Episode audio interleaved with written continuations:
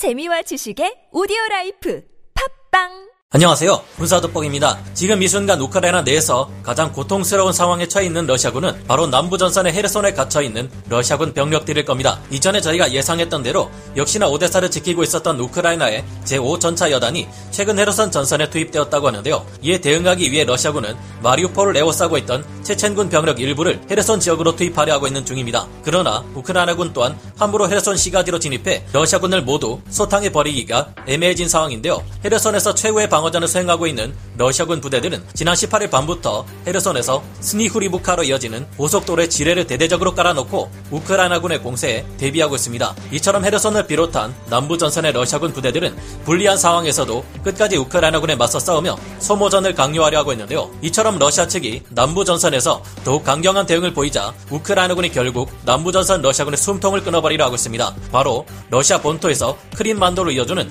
크림 대교를 끊어버려 헤르손과 크림반도에 배치되어 있는 러시아군의 보급이 절대로 불가능하게 만들어 버리려는 것인데요. 현지 시각으로 지난 4월 19일 우크라이나군 총참모부 이고르 로마넨코 중장은 우크라이나는 러시아 흑해함대 기함 모스크바함을 격침시켰던 것처럼 남부전선 러시아군의 생명줄 역할을 하는 크림 대교를 파괴해버릴 수 있다고 현지 언론 매체와의 인터뷰에서 말했습니다. 이에 크림 공화국 의회는 그럴 경우 러시아는 우크라이나 전체 행정 건물을 다 파괴해버리겠다며 굉장히 격앙된 태도를 보여주었습니다. 이 같은 조치가 남부 전선의 러시아군에게 사형 선고나 다름없다는 것을 이에 극심하게 반발하는 러시아의 태도에서 확인할 수 있는데요. 이고르 로마넨코 중장은 아직 크림 대교를 공격할 때는 아니지만 이 다리가 계속해서 군용으로 사용될 때에는 이를 두고 보지 않겠다고 경고한 것입니다. 한때 나토의 최고 사령관이었던 필립 브리들러브 퇴역 대장은 크림 대교는 우크라이나군의 공격에 굉장히 취약하다는 언급을 남기기도 했는데요. 2014년 강제로 러시아 영토가 된 크림 공화국의 동부 케르치 반도는 러시아 본토의 크라스노다르 지방과 길이 18km의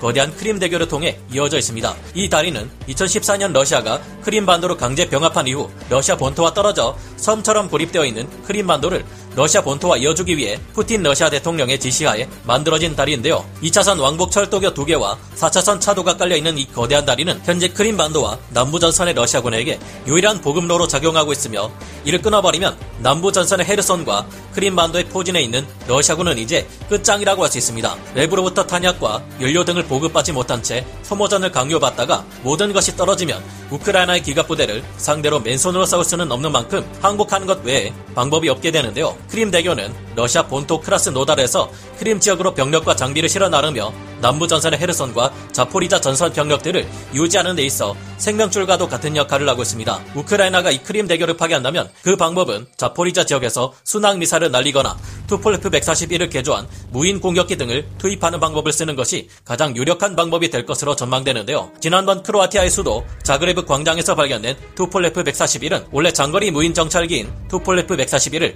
우크라이나군이 순항 미사일로 개조해 날리는 실험이었던 것으로 파악되었습니다. 투폴레프 141의 사거리는 최대 1000km에 달합니다. 덕분에 자포리자 방면에서 크림 대교를 향해 발사한다면 충분히 이곳을 타격하는 것이 가능한데요. 또한 추진제의 양을 줄이고 탄두의 크기를 늘린다면 위력을 더욱 강하게 만드는 것도 가능할 것으로 파악됩니다. 우리가 개발한 현무 미사일 또한 사거리를 줄이는 대신 탄두의 중량을 늘려 위력을 더욱 배가시키는 것이 가능한 것처럼 말입니다. 우크라이나가 장악하고 있는 영토의 남쪽 끝단인 자포리자에서 이 크림 대교까지 거리를 보면 약 250km를 약간 넘는 것으로 파악됩니다. 그렇기에 사정거리를 260km에서 300km 수준까지만 나오게 추진제를 줄이고 그 자리를 500kg 이상의 고중량 탄두로 채워서 위력을 강화해 날린다면 크림 대교마저 충분히 무너뜨릴 수 있을 것으로 분석되는데요. 크림 대교를 순항 미사일로 바꾼 투폴레프 141로 무너뜨리려면 10여 발에서 수십 발이 필요할 수 있겠지만 걱정할 필요가 없는 것이 우크라이나의 투폴레프 141은 남아 돌만큼 많이 있다는 것입니다. 이제까지 러시아 측이 극렬하게 반대했던 것은 대부분이 옳은 판단이었던 만큼 전쟁에서 승리하기 위해